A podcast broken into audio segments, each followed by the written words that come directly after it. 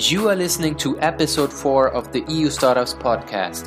Today, I'm talking to Frederic Mazzella, the founder and chairman of BlaBlaCar, which is the world's leading long distance carpooling platform.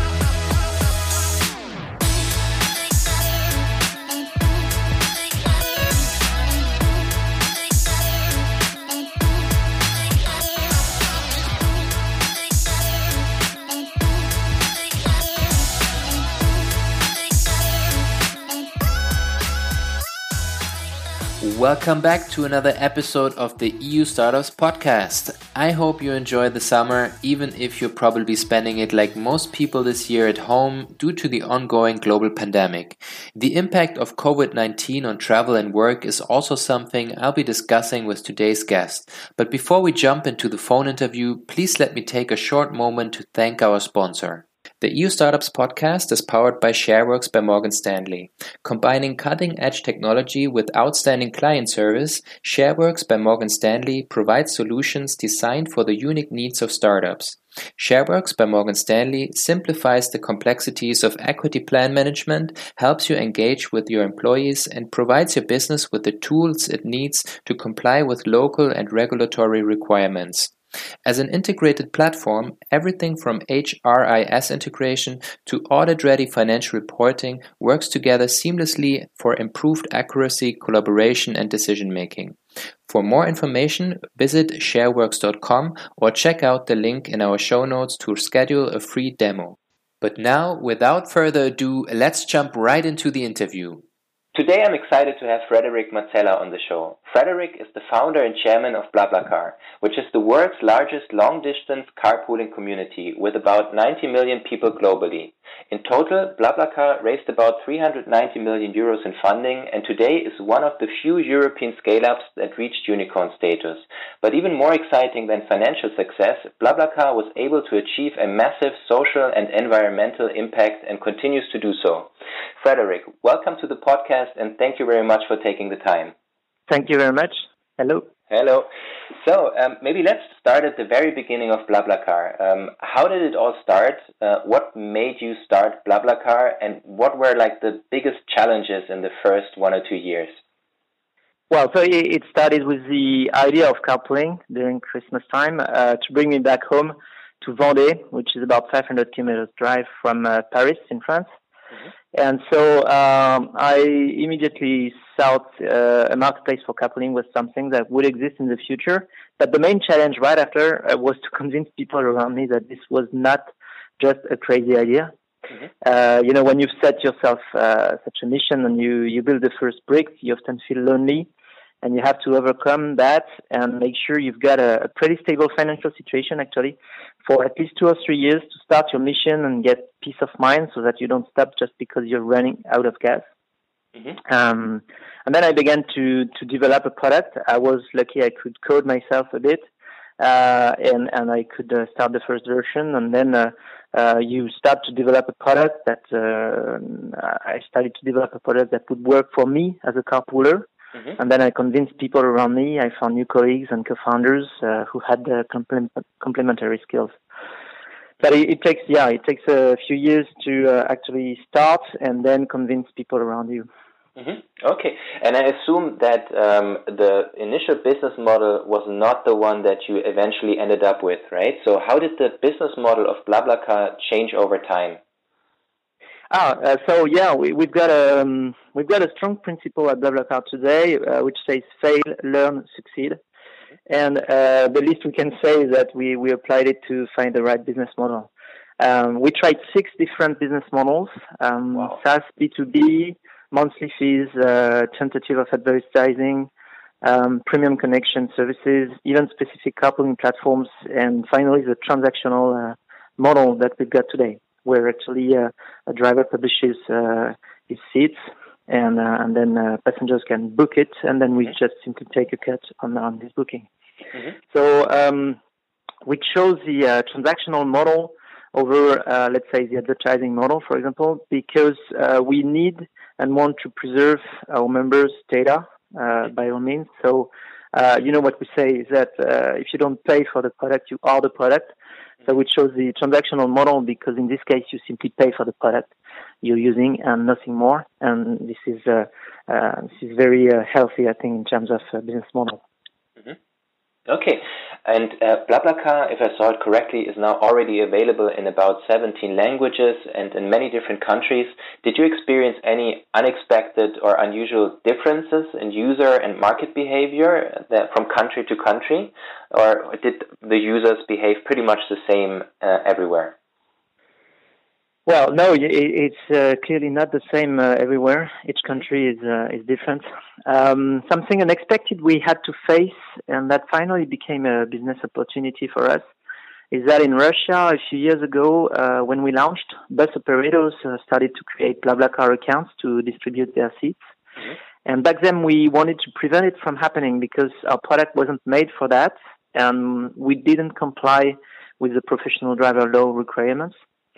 However, uh, given the strong willingness of uh, bus operators to do so, we, we decided to tackle it, uh, to tackle the issue, and this gave birth to our, our digital marketplace for bus operators. So originally in Russia and now in many other countries. So, and this is uh, what we are building today as well. Mm-hmm. Okay. And when you think about entering new markets uh, in the past and in the future, um, are you are you working with uh, local teams uh, on the ground in those countries, or um, are, is the whole team headquartered in France, in Paris? So we've done uh, we've done a mix of all this. Um, until 2017, our objective was to become the world's leading community of carpooling. So we went from one to 22 countries in five years. And um, yeah, we can say today that each country has its own reasons for success, but it's difficult to know how a totally new product will be adopted mm-hmm. until you really try to enter the country. So we chose countries which had attributes we believed would make carpooling work, like the size and the spreading of the population in the country, mm-hmm. uh, the price of transport in general, and the cost of motoring in particular. Mm-hmm. Uh, that include the price of gas uh, the price of tolls and the price of insurances, uh, the price of parkings, etc. Uh, we also looked at mobile usage, and um, if we look at some large countries, um, what we can say is that uh, in countries like Russia or Brazil, mm-hmm. we experienced a quick adoption and a tremendous growth, like three-digit growth for for years. Mm-hmm. Uh, in Brazil, there's no train network, and all long-distance travels uh, happen on the road. Um, then in countries like India or Mexico, the adoption was slower than expected. The culture on the internet or mobile usage was probably not ready enough. So we decided to temporarily cut our marketing investments. But with time, we now see a double-digit growth in uh, in India and Mexico, and the future of BlaBlaCar will probably greatly include uh, these countries. Mm-hmm. Also, yeah, so we're a tech company, you know, and so uh, what we aim at is uh, centralizing all the tech and product layers. Uh, but in our key markets, we also need a local expertise. So we have teams on the ground mm-hmm. to build partnerships, to manage government relations, and adapt uh, our marketing strategy. Uh, we now have um, a quite significant geographic footprint, and our goal is to clearly become the go-to place for shared mobility. Mm-hmm. This is the reason why we expand our offer beyond long-distance carpooling mm-hmm. with also um, commuting, carpooling, buses, and more recently, maybe you've seen the electric scooters, mm-hmm. thanks to a partnership we have with uh, we have with Voi. Mm-hmm. Okay, so you already mentioned it there at the end. Um, so you're not only expanding uh, into other countries, but also in other ways of transportation. And a while ago, you also extended your business by launching blah, BlaBlaBus. Um, how is that going so far? And do you consider extending this kind of offering in the future to even something like BlaBlaPlane? Uh, yeah, well, the BlaBlaPlane maybe not for now. Uh, so, yeah. But no, yeah, we're, we're building a multimodal travel app so um, that BlaBlaCar becomes uh, even more attractive for passengers as mm-hmm. they don't need to visit multiple services to find uh, multiple travel options. So yes, we are uh, now offering buses alongside carpooling because uh, the two modes complete one another actually. Buses allow us to offer trips on uh, high fill-up rates roads at low prices for people who usually plan their trips uh, well in advance. And carpooling uh, offers us a unique uh, granular network uh, at low price, um, and that connects all destinations, even those poorly served by other means of transport. And all this even works at the last minute, actually. So that's uh, the beauty and the magic of carpooling. So a possible next step for us would be to offer the possibility to also book a train ticket on BlaBlaCar. However, uh, yeah, not planes at this stage, but uh, who knows. Mm-hmm. Uh, we would not operate trains, uh, actually, of course, uh, just like we don't operate buses. We simply work with bus operators. Mm-hmm. However, we, we would work with train operators to help them sell their available seats because, uh, as you know, BlaBlaCar's DNA is to be a marketplace and not an operator. Mm-hmm. So, how is BlaBla Bus going so far for um, BlaBlaCar? Well, in less than a year, we succeeded in offering buses for most of uh, our community across the globe. Mm-hmm. So that was uh, quite a, a launch. Um, most of our users uh, now see buses in their search results, and we revamped uh, our platform from a carpooling app to a multimodal app. So we can say it's on the way to becoming a success. Mm-hmm. Uh, and following the lift of the COVID-19 travel restriction measures, we see a fast recovery actually of uh, our bus marketplace in emerging markets especially. Mm-hmm. And we relaunched uh, our BlaBlaBus network in Europe uh, a few weeks ago. What we see is that week over week, the activity is growing 50% per week mm-hmm. Uh, lately. And so uh, we, we are now back to uh, more than 90% of the big cities in France, for example, which are covered with our uh, BlaBlaBus network. Mm-hmm.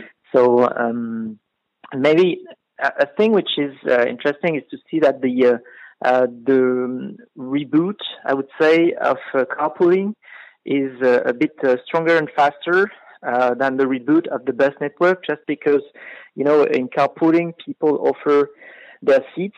So we did not decide on the network of carpooling because it's really purely a C2C marketplace and drivers offer the seats they want. Mm-hmm. And so uh, it gets uh, it gets back uh, a bit faster than the bus network, which for which we need to reboot line after line.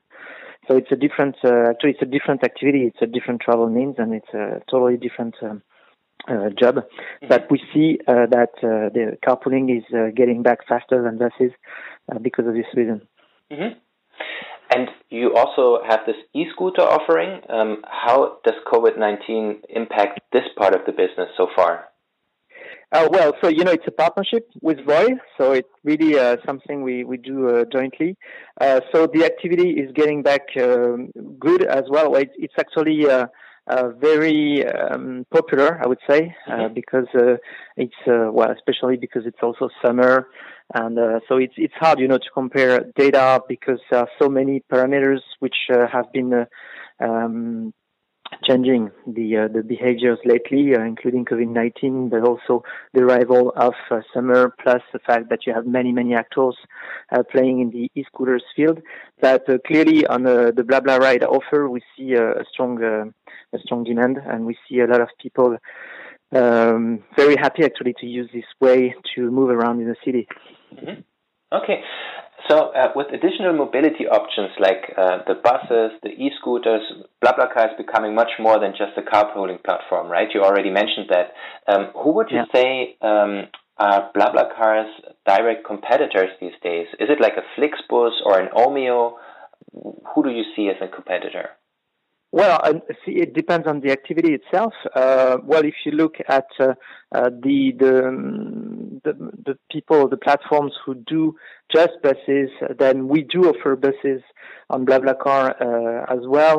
So on this segment, we will be competitors. If you look at the uh, e-scooters, uh, then we'll be competitors. But then the thing is, we offer the possibility on BlaBlaCar to to book just about anything. So uh, it's a different approach uh, to be a go-to marketplace where you can book your travels than to be, uh, let's say, uh, simply a, a, bus network uh, or to be a comparator, uh, purely a comparator, and not a um, not a platform on which you can book. Mm-hmm. So. Uh, yes, uh, we, we're in the travel space, so there are many uh, competitors you can name. But actually, um, well, if you ask me uh, the, the, question, I think we're unique. Mm-hmm. Okay, that's a good spot to be. Yeah. um, so BlaBlaCar is one of France's uh, biggest tech startup success stories. Um, period. but I assume you also made a few mistakes along the way. So, what were some of your biggest mistakes, you would say, in your entrepreneurial journey, and what did you learn from them? Well, so yeah, uh, I've done many mistakes, um, but hopefully they didn't result in total failures. Well, I believe because uh, we were able to to act on them mm-hmm. when we identified them, and uh, we did not insist or keep doing them. That's the thing. Actually, uh, actually, that's a lesson I would say. Failure is often the result of a repeated mistake, mm-hmm. but if you act on it, you can avoid failure after a mistake.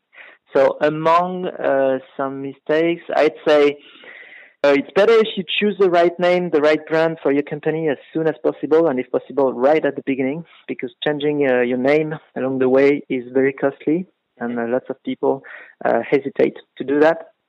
We had to change, you know, from uh, covoiturage.fr to BlaBlaCar uh, in France, and from uh, other names uh, to BlaBlaCar in other countries as well.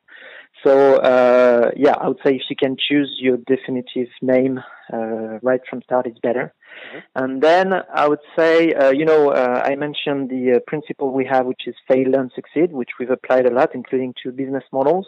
Mm-hmm. Uh, so I think it's it's great to have this uh, principle and to be able to be agile and change your business model along the way.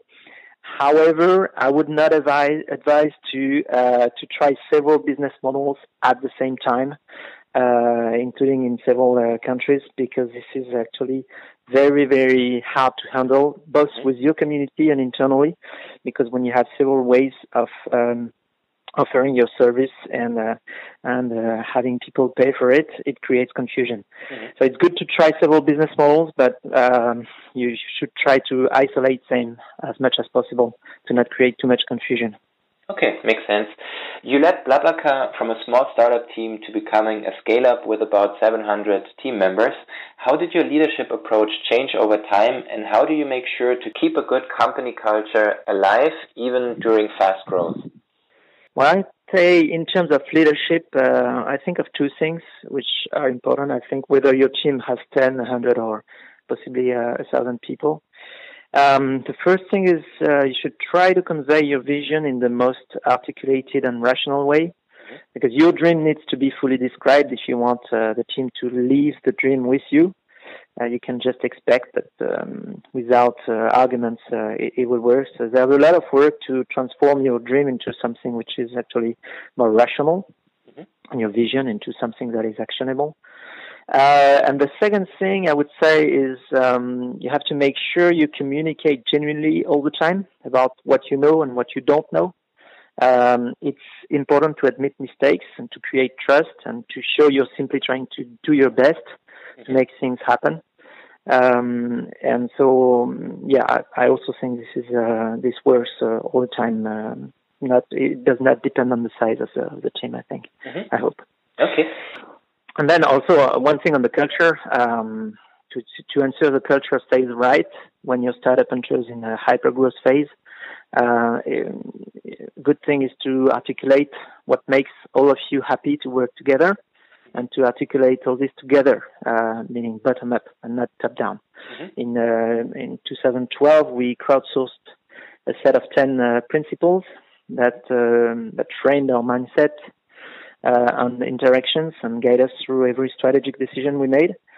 So among them, you'd find um, at the time uh, some some principles like uh, the member is the boss, in trust we trust. Mm-hmm. The member is the boss was something inherited as well from uh, Sam Walton, the founder of Walmart, who had said there is only one boss, a customer. Uh-huh. Okay. It's actually a good spirit to have in the company to to uh, uh, put the entire company at the service of the uh, the clients or the members. Mm-hmm. The other one was in trust trust because we were building a trust network. Mm-hmm. Another one was uh, fun and serious. Um, to, to just show the balance between like very being very proud of producing something uh, serious and also uh, having some fun doing it. And then uh, in 2017, the team uh, considered that following the many developments uh, of the previous five years, the principles should also evolve. So the old principles um, are still an integral part of who we are, but the six we now have six what we call blah blah principles, Mm-hmm. Uh, and, and they're the one we have collectively chosen to put forward for the next phase of development. So among them, you'll find uh, we we used that before, and then we we re-emphasized it uh, in 2017. But one of them is uh, share more, learn more. So it's really mm-hmm. a culture where you share to learn, mm-hmm. and um, it's a, it's a strong pillar of uh, how we behave. Uh, the other one I, I named several times was fail, fail, learn, succeed. Mm-hmm. Like in between failure and success, you've got uh, the learning phase. Another one is be lean, go far, mm-hmm. which means that, uh, yeah, if you're careful and you spend your resources right, you will go further than if you spend uh, too much on things which uh, don't work. Mm-hmm. Um, another one is dream, decide, deliver, for example. So, uh, which means that when you when you have a meeting with your colleagues, it can be a dream meeting, a decide meeting, or a deliver meeting. But mm-hmm. the, the worst thing that can happen is that uh, you think you're in a deliver meeting and someone comes back uh, with a dream. Mm-hmm. so this doesn't have delivery. So what we do is when we have meetings, we explicitly say what kind of meeting it is. If it's a dream meeting, then everything is allowed. Mm-hmm. If it's a decide meeting, then uh, it, it, gets more focus. Mm-hmm. And uh, if it's a delivery meeting, then it's very operational and we just have to deliver. Cool. And those blah blah principles, um, they sound super awesome, but how much incorporated is it really in the company, do you think? Like, um, do most blah BlaBlaCar employees um, really know those principles on top of their head? And is this maybe even something you kind of hire and fire for? Or is it just like, um, I don't know, so, something that everyone aligns a little bit on, but it doesn't play a big role in the day-to-day business. It does. it, it is embedded in the culture, actually. Mm-hmm. Uh, like, for example, if I take the share more, learn more mm-hmm. principle, uh, every uh, two weeks we've got what we call a blah blah talk, and one team shares what they've done in the past weeks or months and what they will do in the um, in the coming months uh, to uh, with the entire company. So it can be about marketing, it can be about tech, it can be about finance, it can be about recruiting, it can be anything. Uh, and so uh, by this way we share and we uh, we get the involvement of everybody around the uh, themes which are not their own job, but actually uh, it's really a way of sharing knowledge inside the company. If I take, for example, uh, the new uh, principle, which is be the member, which is a bit inherited from the one I talked about, which is uh, the member is the boss. Mm-hmm. Uh, so now it's be the member. Be the member means you use the product, you make your feedback to the product team so that we improve the product all the time. And actually, uh, we've got uh, at the office, uh, we've got what we call the Wall of Ambassadors. The Wall of Ambassadors is a place where you have all the um, the employees who are ambassadors on BlaBlaCar, you know, ambassador is kind of the highest level you can reach in terms of trust on the platform. And so we've got, um, depending on the countries, one to two percent of the entire community in each country, which is ambassadors, mm-hmm. uh, which are ambassadors. But at BlaBlaCar, it's uh, more than 30% of the team, which is ambassador. So we use our own product, so we are the member, mm-hmm. and this really helps uh, everybody to stick to the service we provide to our members. It's really embedded in the in the culture mm-hmm. through uh, concrete actions that the team does, and also they are displayed on the wall everywhere. So it's mm-hmm. very very present. Okay, it's something the team created, so we we're proud of it and we use it. Mm-hmm. Awesome. So, what is the next big milestone for BlaBlaCar? Um, are you planning an IPO in the near future? Near future, no. I, well, you know, uh, some things uh, change plans. Like, uh, uh like we've seen, uh, it's very, very hard to uh, to forecast anything. Mm-hmm. We nobody saw the crisis coming, mm-hmm. but so no, no, in the near future, surely not we, you know, in a later future, no one can say. I mean, it's really, it's it's not a topic today for us. Uh, we're really uh, focused on delivering the, the best service for our community and also at becoming the go-to marketplace for uh, for shared mobility. It's not a it's not a focus for us uh, right now. Okay. But you should never say never. So maybe mm-hmm. one day. Okay. Um, Let's imagine you could travel back in time, Frederic, and give your 20 year old self some business and life advice. What kind of advice would you give your 25 year old self? Well, uh, I would possibly emphasize things which uh, which maybe I did a bit intuitively, but uh, which now I have rationalized a bit more. Uh, I would say uh, use your two brains because you've got 2 mm-hmm. So use your two brains when you make choices. Uh, use the brain in your head and the brain in your guts. Uh, that's actually important because when you make a choice also with your guts, you get a lot more energy at uh, executing right after. Mm-hmm. Um, then um, your privilege as a founder is to choose who you work with. So uh, choose them right. Take the time um, uh, to to make sure uh, the right people you want to work with. Uh, and so it's also something I, I did. Uh, like I, I, took the time to make sure the people I uh, I work with were uh, the people I wanted to work with for years. Mm-hmm. And then, uh, yeah, then of course, use your passion as an engine for achievement. Mm-hmm. be prepared to not count your hours, and you'll have a lot of fun. Okay. Um, so I have a very last question. Um, so COVID 19 is changing a lot of things, right? At least right now, uh, a bit the travel industry, hopefully just for the short, short term, um, but it also has a big impact on how we work. Um, many teams are going remote. Uh, some companies even say they will change to remote work um, for a much longer time, maybe even forever.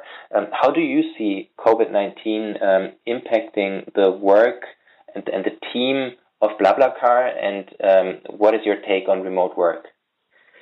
So yeah, uh, this was a very interesting period for us. So in March, uh, the countries in which we operate gradually put in place travel restriction measures. The carpool activity on BlaBlaCar has dropped to almost zero in most of our markets. Mm-hmm. And then we also decided to suspend the uh, whole BlaBlaBus network but since uh, the lift of travel restrictions, we've seen a faster recovery in activity, uh, faster than we anticipated actually. Mm-hmm. In France, for example, we caught in more bookings over the past few weeks than last summer, so it's a, it's a good sign of a reboot. Mm-hmm. Um, and actually, our marketplace business model, as you know, uh, especially on the bus side, uh, has almost no fixed cost, and this allows us to to be better uh, and to to better face this crisis than most transport players. Mm-hmm. Um, also, working remotely has always been something we were doing um, um, uh, before mm-hmm. uh, before the virus, and so switching to a full remote mode was not as big an issue as in many other transport companies. Mm-hmm. So, in the long term, we are totally convinced that uh, BlaBlaCar meets the need for a more economical and a greener way of traveling. Mm-hmm. Um, so, this is also uh, the, the structure of the marketplace, which makes us uh, stronger. Okay, but you're looking forward to have the whole team again uh, in an office uh, reunited, or um, will will remote work um, be a, a, bigger part of how you work in the future? Well, for sure, uh, and I think it's true for for most companies, if not all. Uh, remote work will be now a component of how companies work, for mm-hmm. sure, uh, in the future because COVID nineteen has changed that. So, um, uh, like uh, we can bet that it will take a, a, bigger part in the future, remote working than mm-hmm. before. Uh, but then um, it's really too early to say if we will be able to gather everybody in the uh, in the uh, same office uh, in the coming months. You know, mm-hmm. the situation is really. It, I mean, it, has been a, it's been a serious. I mean, we we don't mm-hmm. know what's happening in the next months, so mm-hmm. I can't I can't really answer this question. Okay, let's hope for the best. Thank you so much for your yes. time, Frederic. Uh, it was a pleasure talking Thank you very you. much. Thank you very much. Perfect. Bye bye. Have a nice day. Ciao. You too. Thanks.